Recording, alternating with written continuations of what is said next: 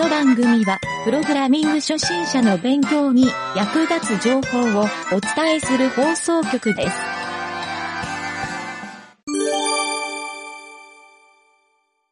雑談のコーナー。はい、どうも、ゆげたです。雑談のコーナーですが、今日はですね、えーちょっと最近の自分事情的なところを話してみたいなと思います。最近ですね、えっ、と、僕はですね、Apple Watch を使うのをやめたという、脱 Apple Watch っていう、はい、ちょっとそういう生活に切り替えてですね、いろいろと変化があったので、えーちょっとですね、デジタル生活についての話をちょっとしてみたいなと思います。はい。もともとですね、Apple Watch を、あの、発売されてからずっとつけて、まあ、手につけて生活してきたんですけど、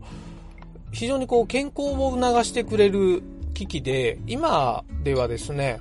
なんかアメリカの方だと、よくこう心拍数とか測って、えーそういうですね、心臓が急停止した人の命を救ったとか、あの、まあ、毎日定期的に健康を促してくれるっていう、そういったこうデジタルヘルス機器として、皆さんにこう使われているというか、あの、よく、最近ではもう本当 Apple Watch つけてる人多いですよね。見てても。で、僕もやっぱり電車乗るときも Suica も入れられるし、あの、定期的なライフログを取ってくれて、アプリで、こうね、睡眠とかも計測してくれて、iPhone でグラフで見ることができるんですよね。で、それが、あの、自分の健康管理っていう側面と、やっぱりデジタル生活っていう、えーそこら辺のですね、便利さでずっと使っていたんですけど、まあ、この度ですね、この Apple Watch を卒業しようかなと思い立って、えー一気にやめてしまいました。はい。まあ、ちょっとなんでやめるに至ったかっていう話、えーはですね、もともと Apple Watch が気に入らない点が一つだけあったんですよ。はい。これ僕友達とかには散々言ってるんですけど、あの、バッテリーの持ち時間があまりにも短すぎるんですよね。はい。今、カタログ値で、えっ、と、確か最新の、最新だと Apple Watch 8かな？はい。これがカタログ値で30時間。で、Apple Watch が発売された当初は18時間って書いてあったんですよ。これ1日ないんですよね。だから朝起きて夜寝る前に充電して夜中中、えーずっと充電しっぱなしで朝起きてつけるっていう。これをもう365日、えー繰り返さないといけないっていうのが、ちょっとこれがたまにしんどいなと思う時があって、というのも、そもそも Apple Watch っていうのは、あの、磁石の充電器、iPhone がまだ、あの、磁力の地位充電、無接触充電を採用する前から、あの、磁石の、磁石でピタってくっつく充電器を採用している端末で、えーそれがですね、ちゃんと接触してなくてちょっとずれてて、朝起きたら充電されてなくて、充電がもうほぼあと5%ですみたいなのが何回かあったんですけど、はい。で、こ、これがですね、不満点の一つでもあるんですけど、あの、アップルのその充電器じゃないと充電できないっていう。他のガジェット機器だとよく、あの、USB のタイプ B とかで、挿せば充電できる電子機器がほとんどじゃないですか。まあ、デジカメとかもそうですけど、はい。まあ、最近のなんか周辺ガジェット機器ってそういうのが多いんですけど、この Apple Watch はですね、あの iPhone の無接触充電とかでも充電できないっていう特殊な充電器。しかもこれが高い。Apple 純正のを買わないと高いと。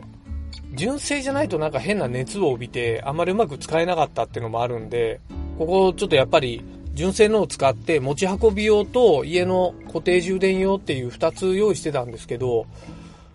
まあそれをやったとしても、あの、バッテリーが持たない。1日必ず1回は充電しないといけない。はい。これがですね、もう嫌で嫌で仕方なくて、試しに以前に別の、もう簡易なやつ、安いやつ売ってるじゃないですか。あの、本当安かったら3000円ぐらいで売ってたりしますよね。はい。で、高くても、まあ1万円ぐらい出せば相当いいの買えるんですよね。まあそれに比べて iPhone は、今いくらだろう？えっ、と、確かなんか廉価版のやつだと3万円台ぐらいなのかな？でも5万、6万。最新のやつだと7、8万とか、そういうレベルじゃないですか。なので、あの、安価でバッテリーが持つっていうのがまず、僕の生活習慣に合うかなというか、まあ不満点の解消になるかなと思って、えー、Apple Watch をちょっと手放してみようかなと思って、1ヶ月前に、えー、シャオミの、えー、最新ではないんですけど、ちょっと型落ちの安いのを、あの、5、6千円ぐらいで買ったんですよ。アマゾンで買ったんですけど、で、それをちょっと1ヶ月ぐらいつけてみて、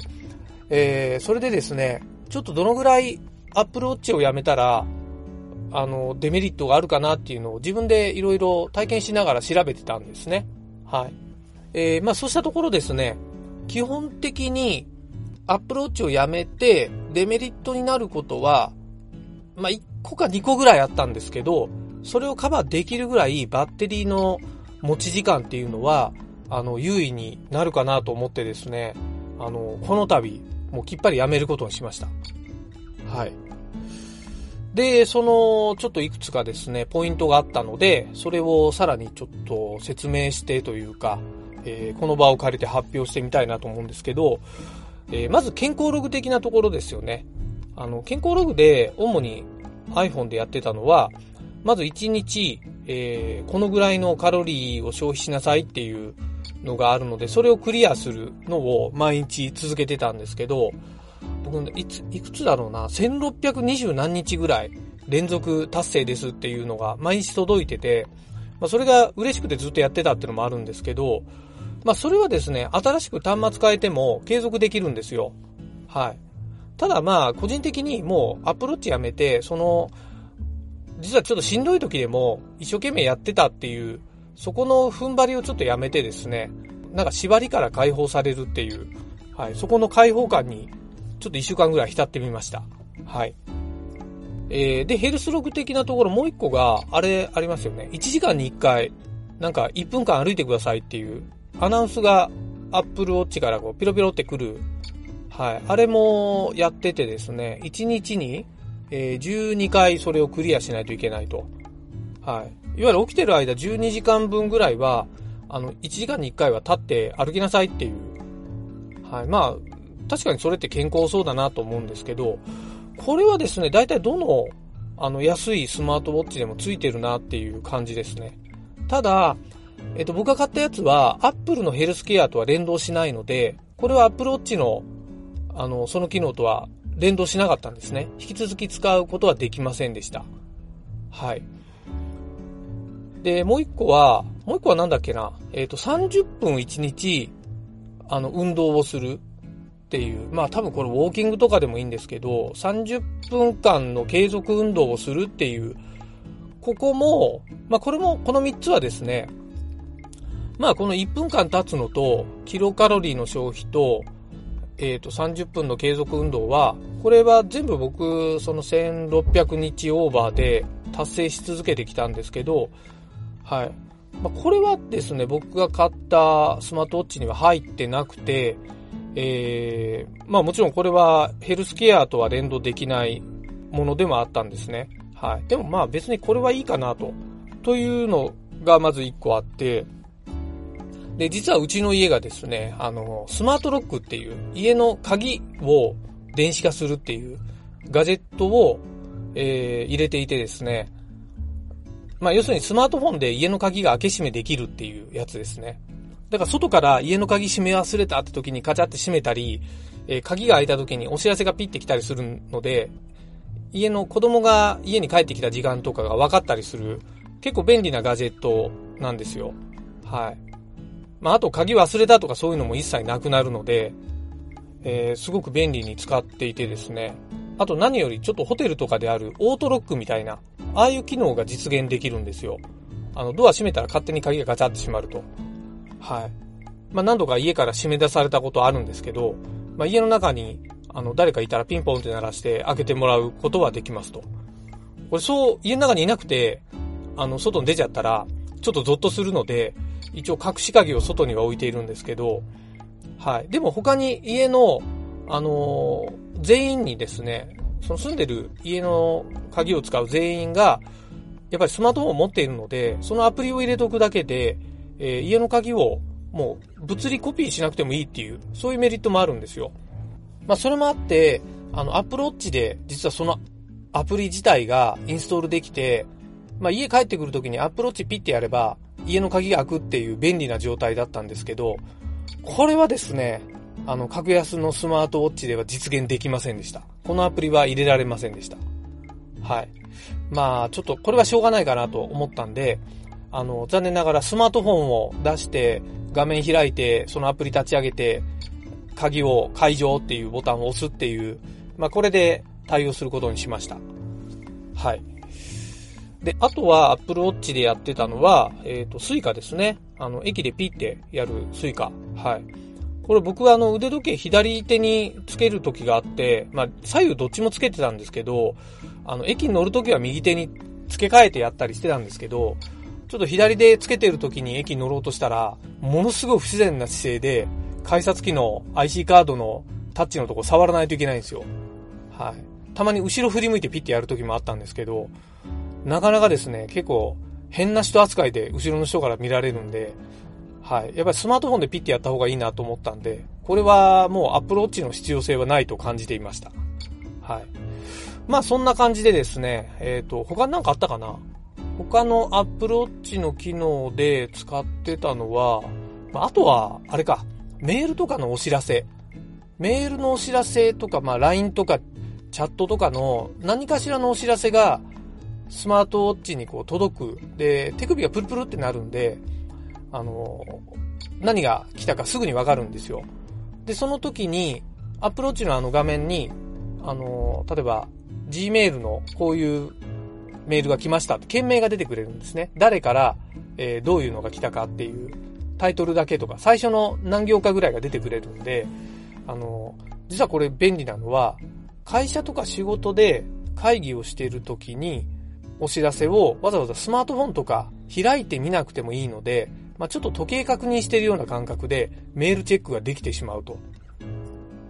はい。で、アプローチはですね、ついでにそのまま見終わったらメールをアーカイブとかもボタンがついててできるので、そのメールの整理もできてしまうっていうメリットがあったんですけど、まあ、僕が買ったスマートウォッチは、あのメールは見て中身の確認とかは同じ感じでできるんですけど、アーカイブ機能は入ってなかったんですよ。はい。これ、ちょっとこの点だけは、なんかデメリットだなと感じたんですが、まあこれもちょっと別にマストな機能ではないかなと思って、えー、ちょっとここは目を閉じることにしました。はい。ということで、えー、まあこのぐらいかな。アップローチの生活で、えー、大きく変わるのは今言ったような内容がほとんどで、まあ大前提として時計が見れて、えー、まあなんか気温が分かって、スケジュールとかが確認できたり、まあ、運動管理をしてくれる、えー、あと、そういうプッシュ通知のお知らせが即時に理解できると。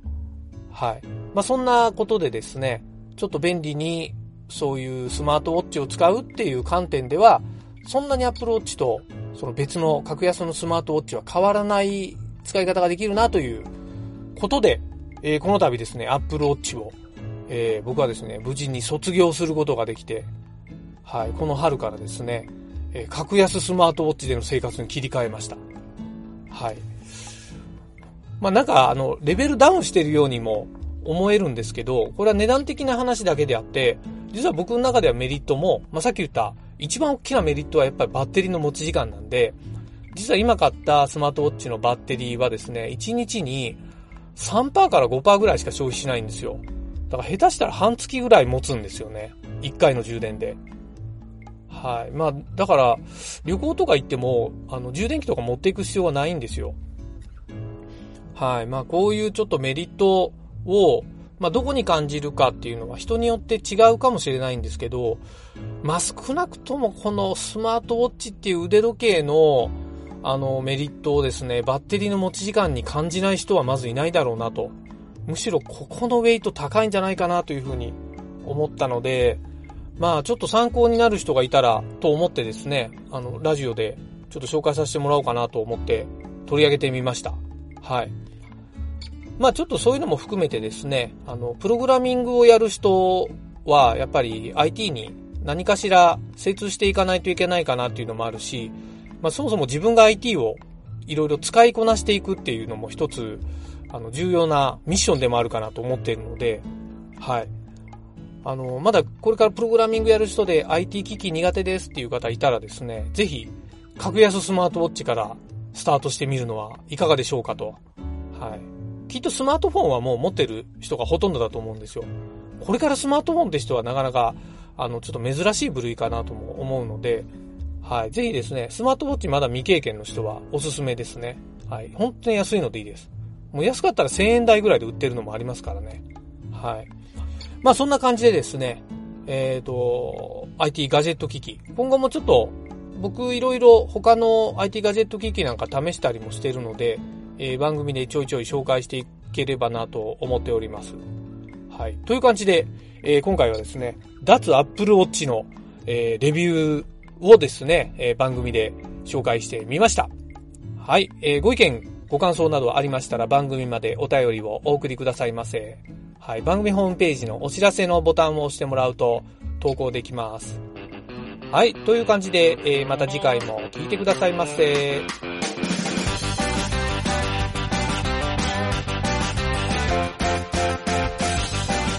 番組ホームページは、https, コロン、スラッシュスラッシュ、ミント、ドット、マーク、スラッシュ、ラジオです。次回もまた聞いてくださいね。